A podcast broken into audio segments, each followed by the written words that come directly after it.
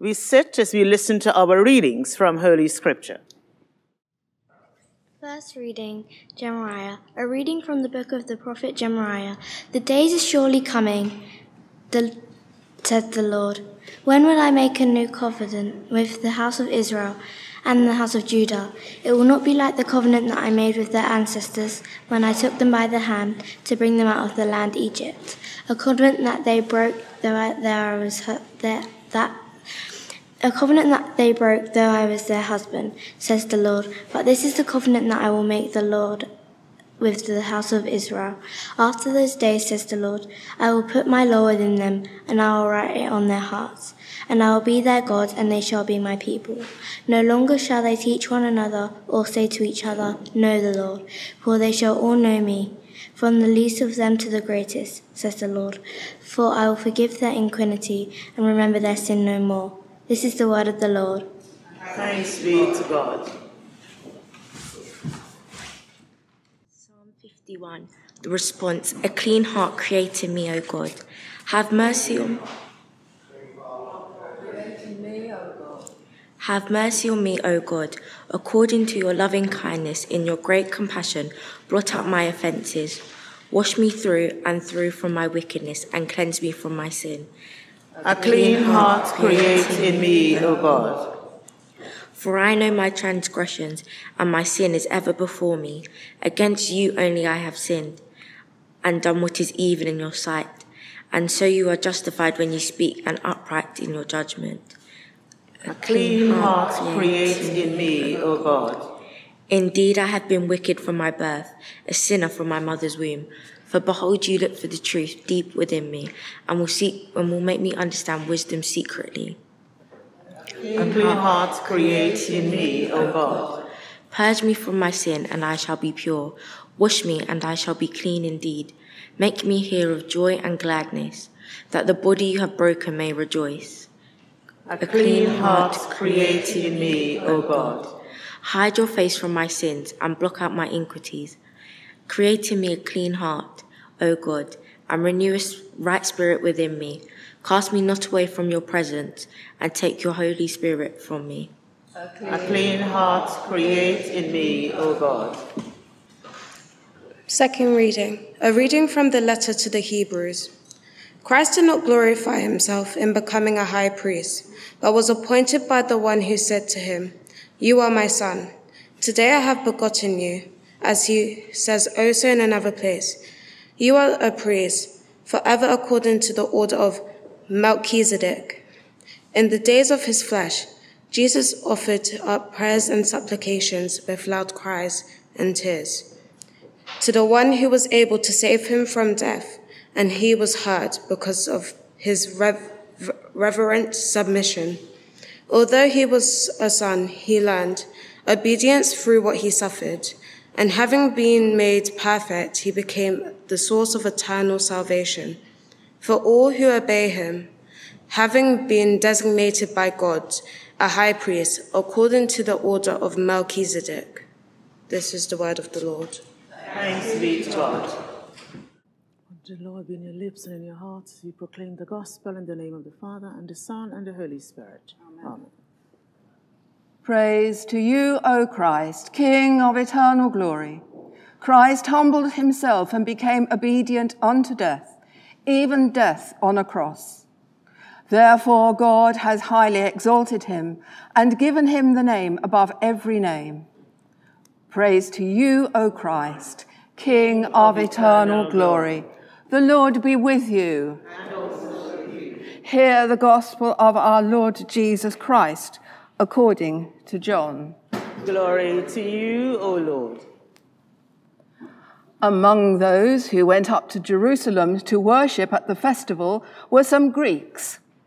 They came to Philip, who was from Bethsaida in Galilee, and said to him, Sir, we wish to see Jesus. Philip went and told Andrew. Then Andrew and Philip went and told Jesus. Jesus answered them, The hour has come for the Son of Man to be glorified. Very truly I tell you, unless a grain of wheat falls into the earth and dies, it remains just a single grain. but if it dies, it bears much fruit.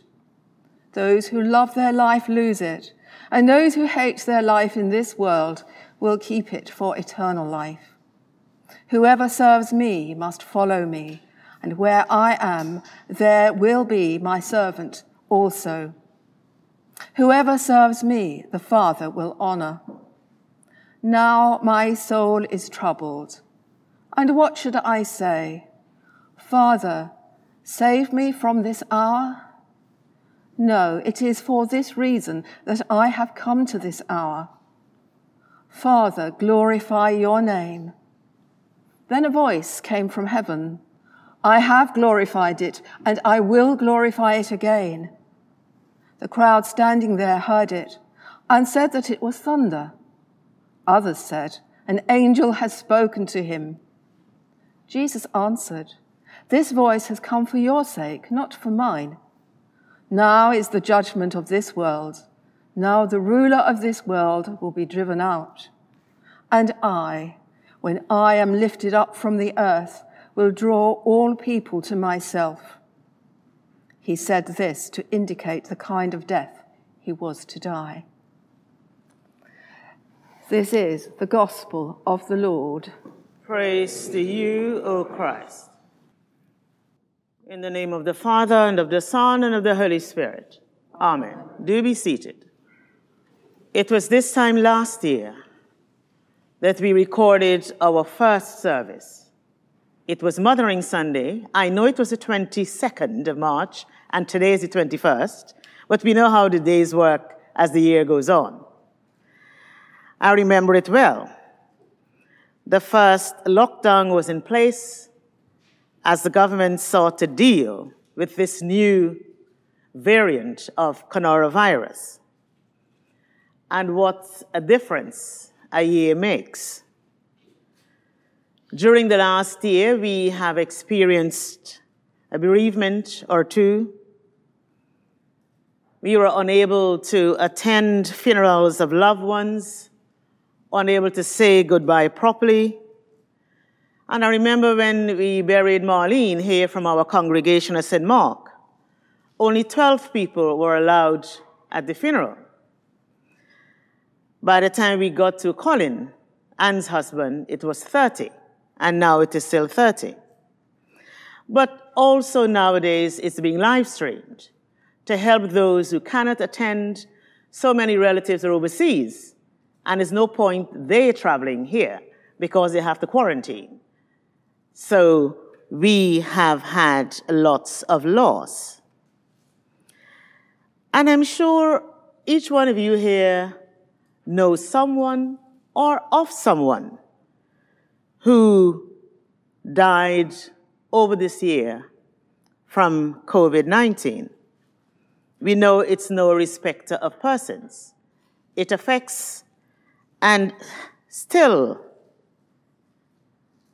continue to affect every category of people.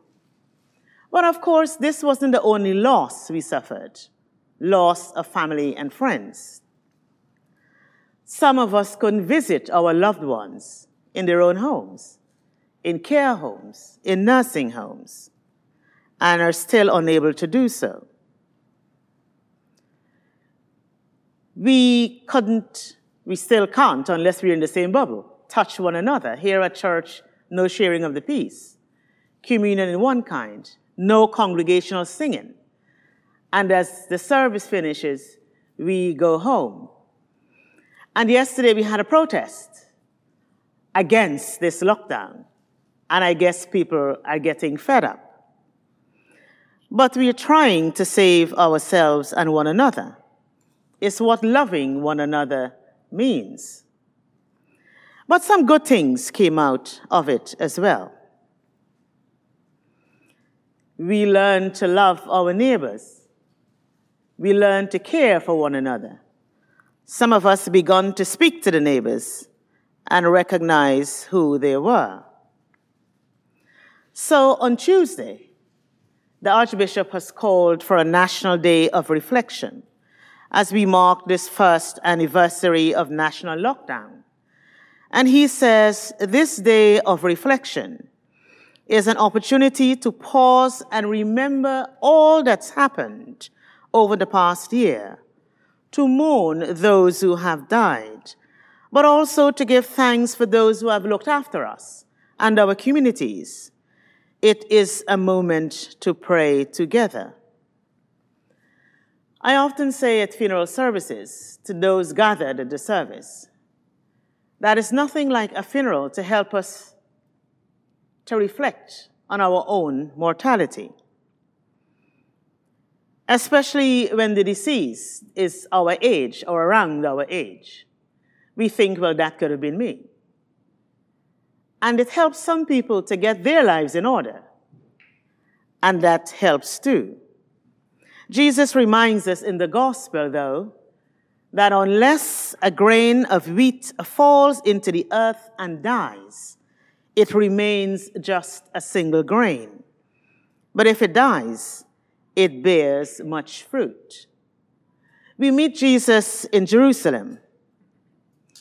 He had recently performed three significant acts. In chapter 9 of John, he gave sight to the man born blind. Then in chapter 11, he raised Lazarus from the dead. And now, here in chapter 12, he made his triumphal entrance into Jerusalem, surrounded by supporters, waving palms in celebration and shouting, Hosanna! Blessed is the one who comes in the name of the Lord, the King of Israel. There is power, there is resurrection, and there's a spectacle. And this is the time when the Greeks presented themselves to Philip. There were Gentiles in town for the Passover. They wanted to see Jesus. But having done those miracles, everybody wanted to see Jesus. Everybody wanted to see this conquering hero, the King of Israel. Everyone wanted to see a Messiah. And I don't think I'm stretching it. You could always tell me afterwards if I am.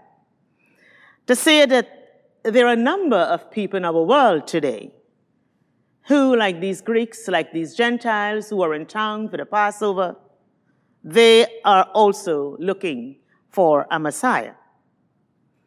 We just have to look around us. The rate of unemployment. People are followed, some of them have been followed and they're unemployed now. People are awaiting surgeries and treatments which probably would have taken place were it not for this pandemic. Ailments have worsened as a result. The list goes on. I give thanks that vaccines have been produced. Some have taken their doses, like me and some of you here. Others have refused, some are thinking about it. Poorer countries are still waiting for their quota. And we won't talk about those who have received theirs but refuse to give it to their people, but I think that has changed now. There's extreme poverty in parts of the world. Here, our use of food banks have increased. There's civil unrest. People are fleeing their homes, looking for a better life elsewhere. And we could talk a lot about what's going on. And so you could see why people are searching for an answer somewhere. We give thanks, as I alluded earlier, to the good things that happened over the past year. Some of us have learned new skills, and we have learned the depth of the work that is carried out by those on the front line, the National Health Service, those people who clean our offices and homes, who collect our rubbish. We realized that we had too many possessions because a year has passed and we haven't used lots of things. So we've been getting rid of them. I think we have learned to reorder our priorities. But we too, in our weaker moments, find ourselves searching for an answer desperate for a savior, whether it's religious savior, political savior, somebody to help us with health and well being, longing for a port for the storm in which we find ourselves. But as Christians, as people of God, we also know that there is one true Messiah, the one who humbled himself and became obedient unto death, even death on a cross. Unless a grain of wheat falls into the earth and dies, it remains just a single grain. But if it dies, it bears much fruit. And perhaps on this Passion Sunday, in the midst of death and dying, and good things as well, perhaps Jesus is asking us to really consider death as a part of life. Look at the things in our lives that we need to put to death.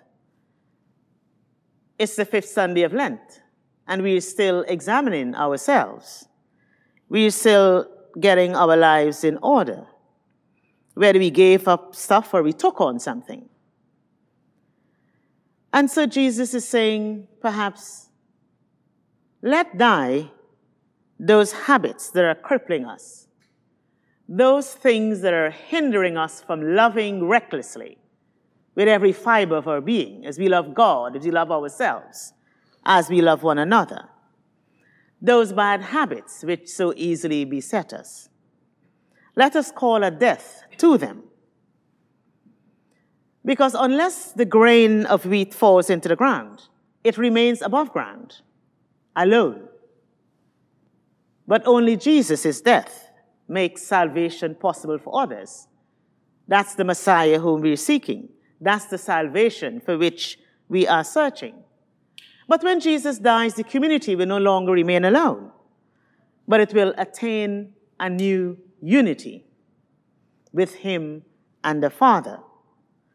And we know that Christ hanging on the cross that's the exalted Christ, who by hanging on the cross will draw all people to himself.